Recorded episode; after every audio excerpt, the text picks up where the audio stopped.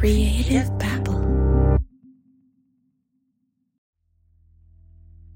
This podcast contains disturbing and violent content. Listener discretion is advised. Previously on Criminal Conduct. 911. Hey!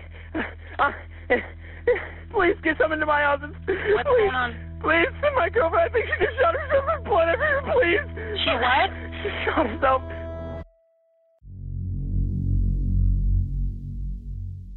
Michelle O'Connell dies from a gunshot wound to the mouth. The sheriff, David Shoar, says that she took her own life. That case was a suicide, tragic suicide. That truthfully could have been predicted if people had been paying attention maybe more closely. Jeremy Banks had nothing to do with that case. Her mother, Patty O'Connell, says that the sheriff is protecting one of their own. She says that Jeremy Banks is responsible for Michelle's death. Nobody asked us any questions. Nobody really wanted our opinion. Almost 10 years later, a private citizen named Eli Washtock started investigating her death. New at 10, only Action News Jax was able to get to the condo where Washtock was found Thursday. And you can see there the door has been replaced. Someone was after them. And now, he's dead. New at 10, Only Action News Jax spoke with a neighbor who gave us chilling details about the mysterious death of a person in the World Golf Village. Eli Washtock, the private citizen who personally financed an investigation into the Michelle O'Connell death, is now a victim himself. It just doesn't make sense. Who could have done this, and what new information did he learn before he died? We have so many questions and so much to learn from Eli Washtock. But now he's gone. We're going to retrace Eli Washtock's investigation, and in the process, we're going to try to find out who wanted him dead.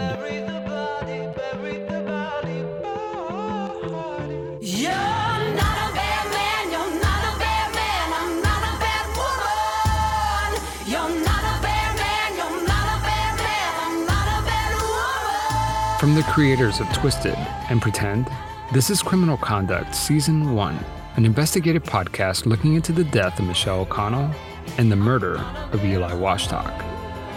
Bury the body, the body, the body for me.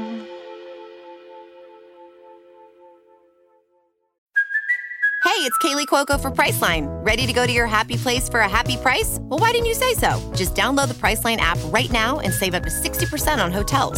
So, whether it's Cousin Kevin's Kazoo concert in Kansas City, go Kevin, or Becky's Bachelorette Bash in Bermuda, you never have to miss a trip ever again. So, download the Priceline app today. Your savings are waiting. Go to your happy place for a happy price. Go to your happy price, Priceline. Quarter mile, turn left. Oh, there we are. We're traveling to meet Ed Slavin. He's also someone in St. Augustine who knows a lot of people and talks to a lot of people and uh, is pretty active Turn in the left. community. But you know, every town has that guy who's like the community watchdog. In 800 feet, your destination will be on the left. Hey, there he is. How you doing, Ed? Good, good to meet you. John Taylor. Good to meet you. Nice to meet you. Hi. This is Javier. Nice to meet you. How you? When John and I first arrived in St. Augustine, Florida, one of the first people we wanted to speak with was Ed Slavin. Ed runs a local blog called Clean Up the City of St. Augustine. In his blog, he's not just advocating for more park benches and planting flowers. Ed Slavin wants to uproot corruption from within the city and county government. And it turns out that the nation's oldest city has plenty of it. Ed Slavin seemed to know everything and anybody who's anybody in St. Augustine. So when Eli Washtock started looking into the Michelle O'Connell case, the mayor of St. Augustine, Nancy Shaver, introduced Eli Washtock to Ed Slavin. So, what do you remember? Not necessarily. I mean, if you remember the specific date, but when this was that you met with him, was it November of 2018, December 18, or when it was that you met with him? I think it would have been maybe July, August, uh, September timeframe of uh, 2018, the one time we actually met in person. Here's the first email Eli sent Ed Slavin. Quote, Dear Ed Slavin, my name is Eli Washtock, and I'm trying to reach out to anyone I can regarding the Michelle O'Connell case. What I'm trying to do is find someone who will kindly give me a few minutes of their time to help me find a way to help the O'Connell family if they are still fighting for justice. Please understand, I do not work for the media. I'm not a journalist, nor am I a lawyer.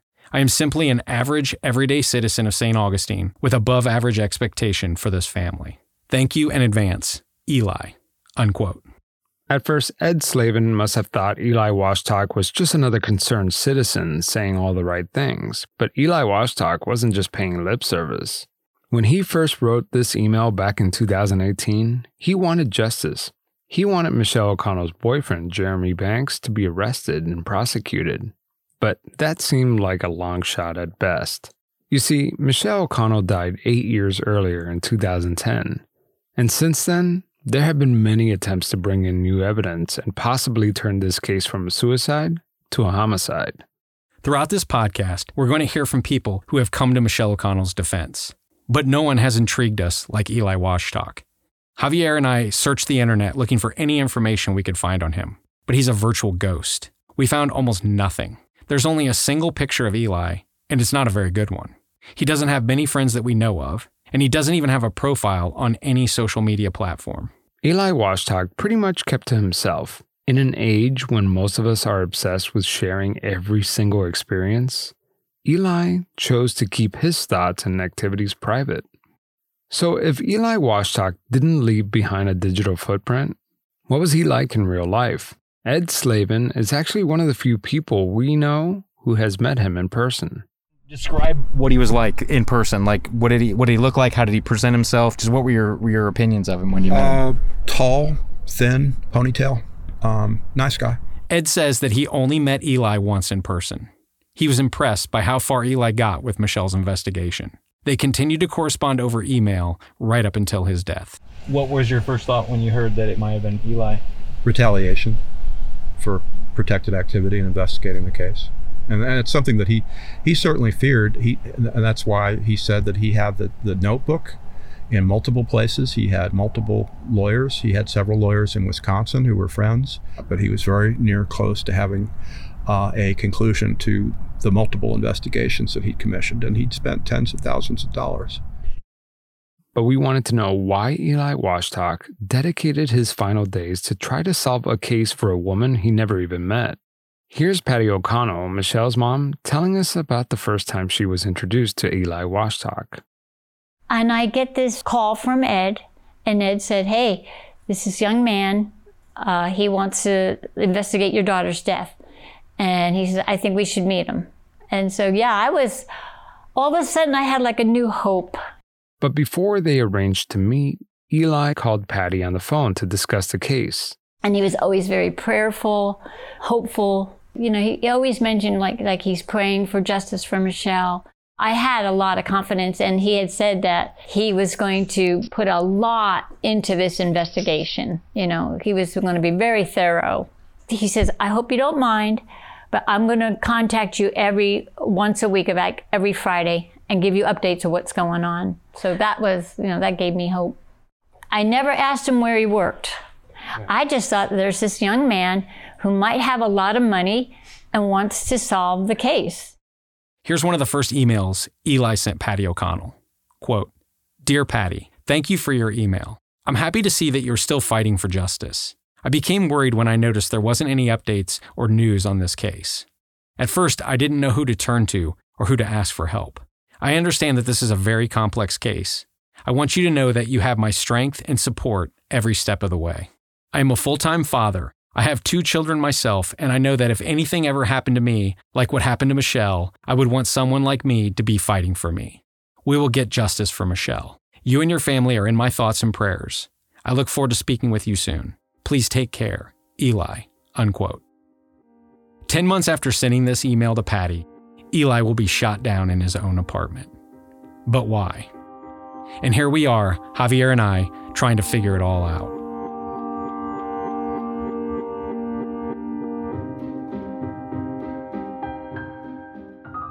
Oh, for a long time, when we started this project, it felt like the only thing we knew about Eli was that he died. Yeah. We kn- knew nothing about him. No, and I still don't know a whole lot.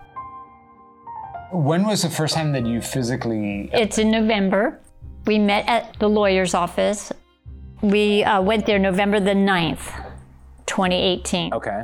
And I met him there. That was the first time you ever met him? Yeah, it was the first time I ever met him. He's tall and slender, and he wore his hair pulled back really tight, like a like in the hippie days. You know, to me, he had really high cheekbones. You know, and I the minute I saw him, I said, I think he's part Indian, like American Native Indian. We just said hello at first, and then when we walked out, we got in my car. We sat in the parking lot and talked for about maybe 10, 15 minutes. Uh, it was my first time meeting him, and I just, I just thought, oh my gosh, this is like, this is prayer in action. This young man is going to help Michelle. Eli Washtock and Patty O'Connell made arrangements to meet with an attorney to find out what legal options they could explore regarding Michelle's case. But when they got to the lawyer's office, the attorney they thought they were going to meet didn't show up. She wasn't there that day. We thought she was going to be there. Eli was disappointed. Instead, Eli and Patty met with a different attorney at the same firm. I'm sitting in this room, and, and he had a file, he had a, a binder, really, really thick binder with all his information and investigation, you know, documents. Do you remember what color the binder was? Yep, white, definitely white. Three ring binder? Yeah. And it was like, I want to say it was like about that big. The binder was three to four inches thick, full of documents that Eli had already collected. The attorney told Eli and Patty that the political environment in the state of Florida just wasn't in their favor, and now wasn't a good time to pursue this case. But she offered to keep the evidence Eli had collected in his binder. And like she had, uh, she had asked, well, I'll keep the binder. And he, no, I'm taking it. So we get back in the car and he said, I had $3,000 I was just going to give her. I could tell even Eli having that much money on him was a little bit shaky. Patty O'Connell tells us that Eli was very protective of this binder. He kept it safe at all times. Eli had explained to me that he kept everything in a vault at a bank and that he had actually wanted me to take the key to the vault, but I was like, "Oh, Eli, I'm so scared. I'm really frightened. I don't want to take the the key to the vault." He said, "It's all right. That's okay, because that's where he kept his files on Michelle." Patty never did gain access to Eli's safe deposit box. That means that this binder full of evidence that Eli locked away in a bank is gone. But who has it? Now that Eli Washtock is dead, everything in his possession is in the hands of Putnam County Sheriff's Office, the neighboring county law enforcement entity investigating Eli's death. You know, I feel bad now because I would have had access to that had I Putnam County went into the vault and got they had a warrant to go to the vault take Eli's file. So, what exactly was in this binder? Patty O'Connell tells us that Eli felt he was on the verge of a breakthrough in Michelle's case. Eli told me the last time I saw him, he says to me, This is a bombshell. When Sheriff Shoar gets this, this is going to really get him upset. But that bombshell never dropped, and Sheriff David Shoar is not going to press charges against Jeremy Banks anytime soon. And without any new evidence, there will be no movement on Michelle's death investigation. Eli Washtock's investigation evolved quite dramatically since the first time he emailed Ed Slavin. Eli hired forensic experts, lawyers, and private investigators to follow Jeremy. As a result, Eli felt like he was drawing some unwanted attention. When you met with him, did he, or on the phone, did he ever talk about being concerned about um, anybody being after him? Yes. What did, what did he say? He said Jeremy Banks ran him off the road. Did he give you any specifics on that incident? Uh, just that he and his son were in a vehicle and that uh, Jeremy Banks ran him off the road. And the reason he knew it was Jeremy Banks is he had Banks under surveillance and he knew the, the deputy car number that Banks drove at the time. We asked Patty O'Connell if Eli Washtock ever told her he feared for his safety. So I, I'm curious about that because I've heard about this incident where like Eli was ran off the road with. Yeah, no, he was very like Jeremy ran me off the road in his patrol car. Was he investigating Jeremy at the time, or was it just one of those things where he just saw him at an no, intersection? he had already been like a few months into the investigation. He had told me he had people watching Jeremy. I think, in my opinion, is Jeremy uh, realized he was being watched. I don't know what part of the road it took place. I don't have all the facts. You know, and I said, Eli, I'm scared for you. And he says, Don't worry, I have protection. After Eli's death, Patty asked Eli's son about the car incident with Jeremy Banks. I just asked him, Do you remember what day you and your father were run off the road by Jeremy? He says, No, but it's on my dad's phone. So there, it, I believe it's there's evidence out there, but I don't know how to get it. And then there was this report from a neighbor right after Eli Washtock died. A WJAX TV reporter asked Eli's neighbor, Alec Laughlin, if Eli thought he was in danger. He knew that somebody was coming for him, so he rented the place downstairs, didn't tell anybody, let his kids stay there. And he stayed in his regular place. So he knew it was coming. According to the neighbor, Eli rented a condo two floors below him for his son to sleep in at night. When the reporter asked Eli's neighbor if he thought that Eli's death had anything to do with the Michelle O'Connell investigation, this is what he had to say. Didn't tell me, didn't tell any any neighbors anything like that. But Patty O'Connell believes that Eli had every reason to fear for his family's safety. He knew it was dangerous. I think in his, like maybe in he was thinking, this is really serious and I'm getting to the truth of what really happened to Michelle. I think Eli might have been threatened more than I know. I didn't know that that this would be so dangerous at first until he told me Jeremy ran him off the road. Then I really got scared. It seems like Eli Washtock lived his final days in a state of paranoia. Why would anyone want to hurt him? Things just weren't adding up. But it turns out that his anxiety and fears were far from fantasy. I mean, someone did want Eli Washtock dead, but who? And when they told me he was killed, my first thought was somebody is protecting Jeremy. I, I didn't think, I had no question Jeremy would not take a chance. Everyone we've spoken to who was close to Eli believes that his death was connected to the involvement in Michelle O'Connell's death investigation but they have no way of proving these accusations. Steve Rose, I'm the Director of Law Enforcement for the Putnam County Sheriff's This is Putnam Office. County Sheriff's Office Representative Steve Rose talking to reporters shortly after they discovered Eli's body. Uh, just to reiterate a little bit, is we are here on behalf of a request from the St. Johns County Sheriff's Office to assume an investigation that they started in, involving a suspicious death. Before we continue, let's explain what's happening here. Eli Washtock died in the same Florida county as Michelle O'Connell, St. Johns County. When St. John's deputies responded to the emergency call around 7:30 a.m. on the morning of January 31st, 2019, they somehow determined that Eli Washtock was looking into Michelle's case. St. Johns County spent nearly four hours inside Eli's condo before recusing themselves from the investigation to avoid any possible conflict of interest. St. John's Sheriff's Office turned over Eli's case to neighboring Sheriff's Office, Putnam County. FDLE, the Florida Department of Law Enforcement, also recused themselves from the case because of their prior involvement with the Michelle O'Connell case. So let's go back to the press conference with Putnam County. This is in the, this person's home. They live there. Yes, sir. Okay. Were they targeted? Uh, this time, we don't know that. We heard that they were in fear for their life. Do you know anything about that? Again, this is early in the investigation. Um, at this time, we do not have any witnesses. Who, found, him? Them? It was actually his son. Do you know how old his son is? He is a juvenile. Is there a threat to the community at all? We don't believe so. So can you can't say if it was if you believe it was suicide or a homicide. You're not sure on either side yet. At this point, it's still too early in the investigation. But it seems suspicious. yes, Do you know why the victim was looking into the O'Connell case? I have no idea. I think just I, just think we're trying to understand if there's no threat to the community, but there's not a suspect caught.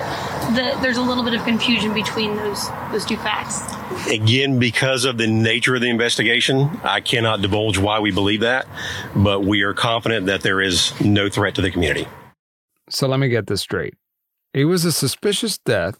There is no suspect, yet the authorities are confident that there is no threat to the community? Hmm. Notice that the truth likely leaked out the second time the reporter asked a question. The first time, the spokesman said, We don't believe so, in reference to a threat to the community. The second time, he answered, We are confident there is no threat to the community. That's a bold statement. It's also a statement that can box a law enforcement agency into a corner investigatively.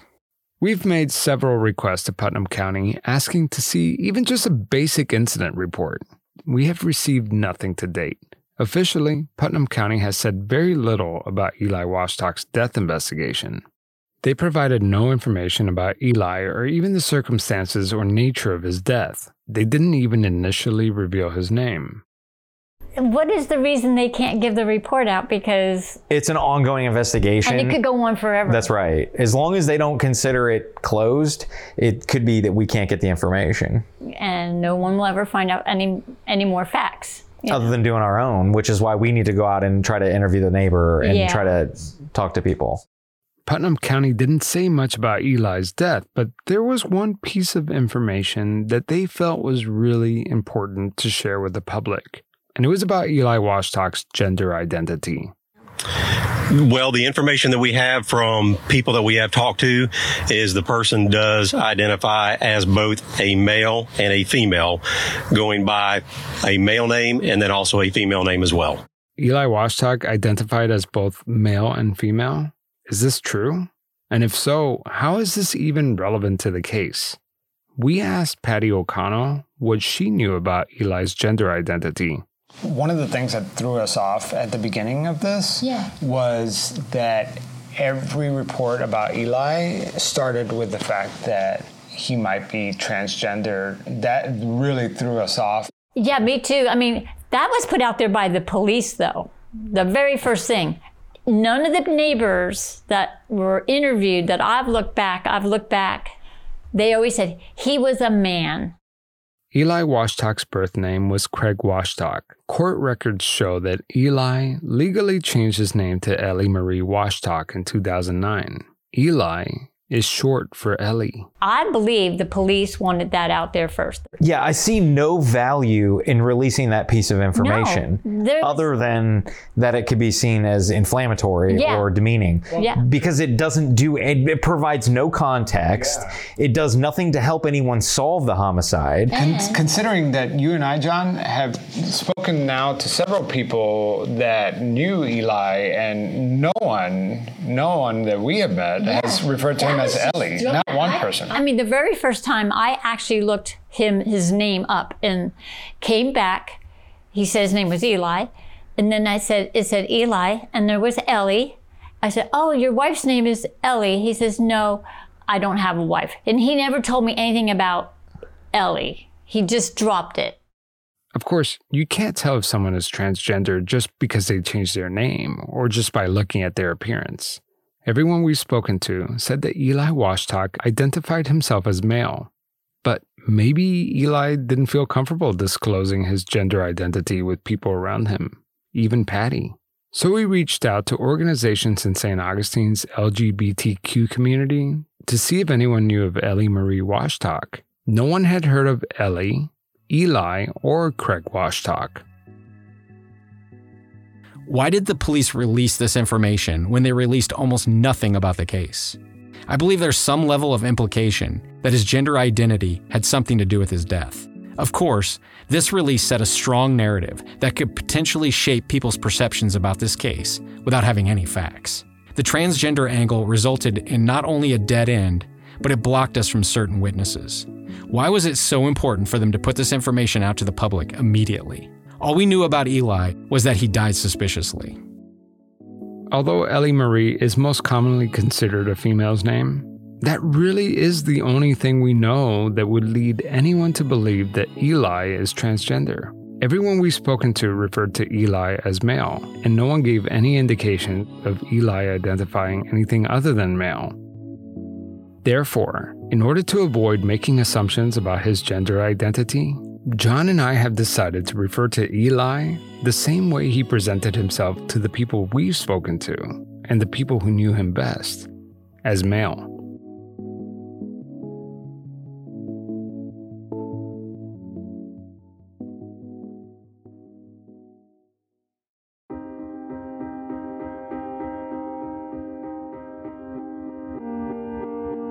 Eli's family held a memorial service and funeral in St. Augustine, Florida. It was a private gathering, just Eli's son, daughter, mother, father, sister, and his ex girlfriend. The family also invited Patty O'Connell. When I went to the funeral, um, and they, they had his casket covered in sunflowers.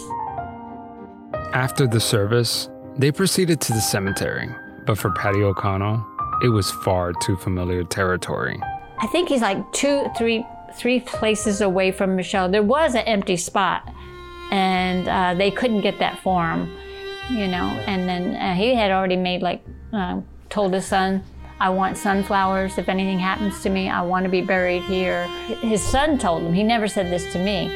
If anything happened, that that's where he'd want to be. But see, I think he already knew they were after him. I don't know. I don't know who was after him, but he knew that he might not come out of this. Do you, and he was in his 30s, right? Yeah, he was. Um, 38 maybe? I think yeah, 38. But that's like kind of an unusual thing for somebody in their 30s to talk about. Because I mean, I'm I'm approaching 40. I haven't even had that conversation Yeah. with my family. Yeah. John and I drove to the cemetery to visit Eli and Michelle's graves. And sure enough, a few feet away from Michelle's grave was Eli's gravestone. With all the confusion surrounding Eli, we wondered what name would we find on his headstone? So my guess is that would that his I thought he would have Craig Washtock on his tombstone, but I really wanted to check that because um, I didn't know if they would go by his uh, what we think is his legally changed name. Ellie Marie Washtock? Yeah. His gravestone read Craig Washtock, with the name Eli written in quotes underneath his birth name. Whoever made the arrangements did not recognize Eli's new legal name. Eli came into Patty's life out of nowhere and then vanished just as mysteriously. I never asked questions. All I knew is here's this man. I've been praying for my daughter's case, and this man is helping me. Like, oh, I'm sorry, but almost like an angel. Yeah. You know, like here comes this angel in my in my life, and got it. But then I found out he had some kids. You know, he showed me pictures of his two children. What did he say about his kids? Oh, he loved them. He said these these they, they mean everything to me. There was a time when Eli and his son went to visit Michelle's grave, and it was so dry. It doesn't rain sometimes, and it gets really dry. And then the sprinkler system doesn't reach Michelle's grave. Eli said one time they were going to go out one day and play football. Him and his son were going to play football outside, and but it was raining. And he said his son said, "Well, at least Michelle's grave will get some rain." You know, so I mean, I thought that I never forgot that he said that. Yeah. You know, like the son cared about Michelle. Eli Washtock sparked hope in Patty's life. Hope that in Michelle's case, one day justice will be served, but his absence brings fear to her life. And I got so scared from Eli being killed that I that chair, well, I had it against that door because I was afraid. I was scared at night to sleep. Patty says that she no longer visits her daughter's grave for fear of being followed. because I thought, yeah, I said because I'm the one that gave Eli the um, autopsy photos. I said, oh my gosh, he was with me. They pro- they have cameras, you know. I, I said they were probably watching him all this time, even even maybe after Jeremy ran him off, you know. So I had no doubt in my mind. Uh, there was never an, a single thought that anybody else would have done this to him. Three months after Eli Washtock's death, the medical examiner ruled his death a homicide. The Putnam County Sheriff's Office released a short statement indicating Eli's manner of death was homicide. The autopsy was withheld. There was no information on cause of death. Though many people were suspicious, now it was official. Eli died as a result of a deliberate act of one or more other people.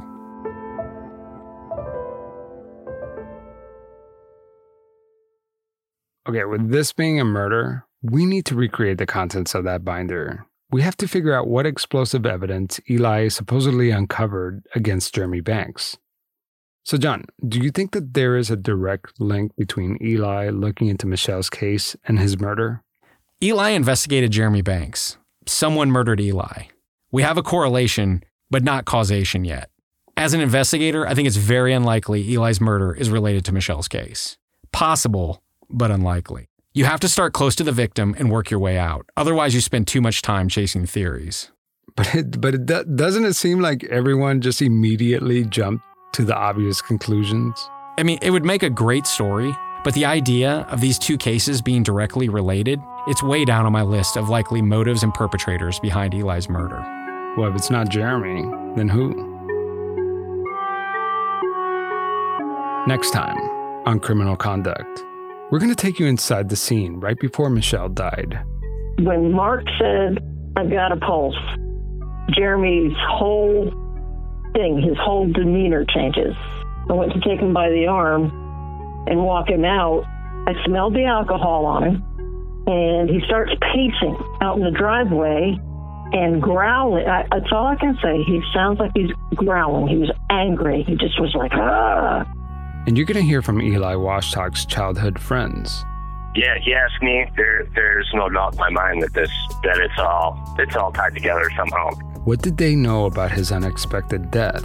The only thing he was doing with his life was investigating this murder, suicide, whatever you want to call it. And all of a sudden, boom, you know, supposedly he's turned up some good stuff and now he's gone. That's next time on Criminal Conduct.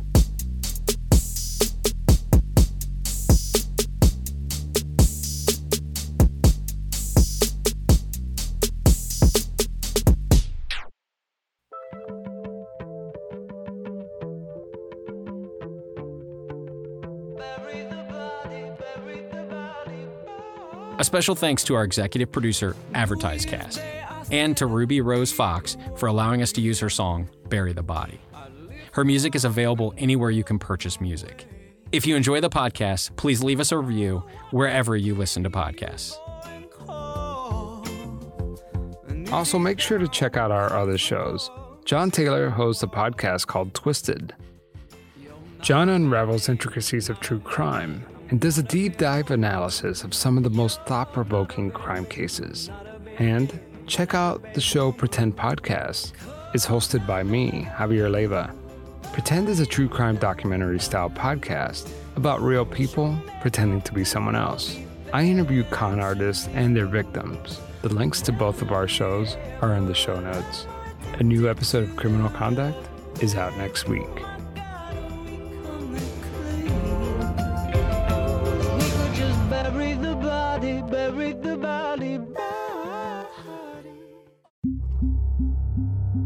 Creative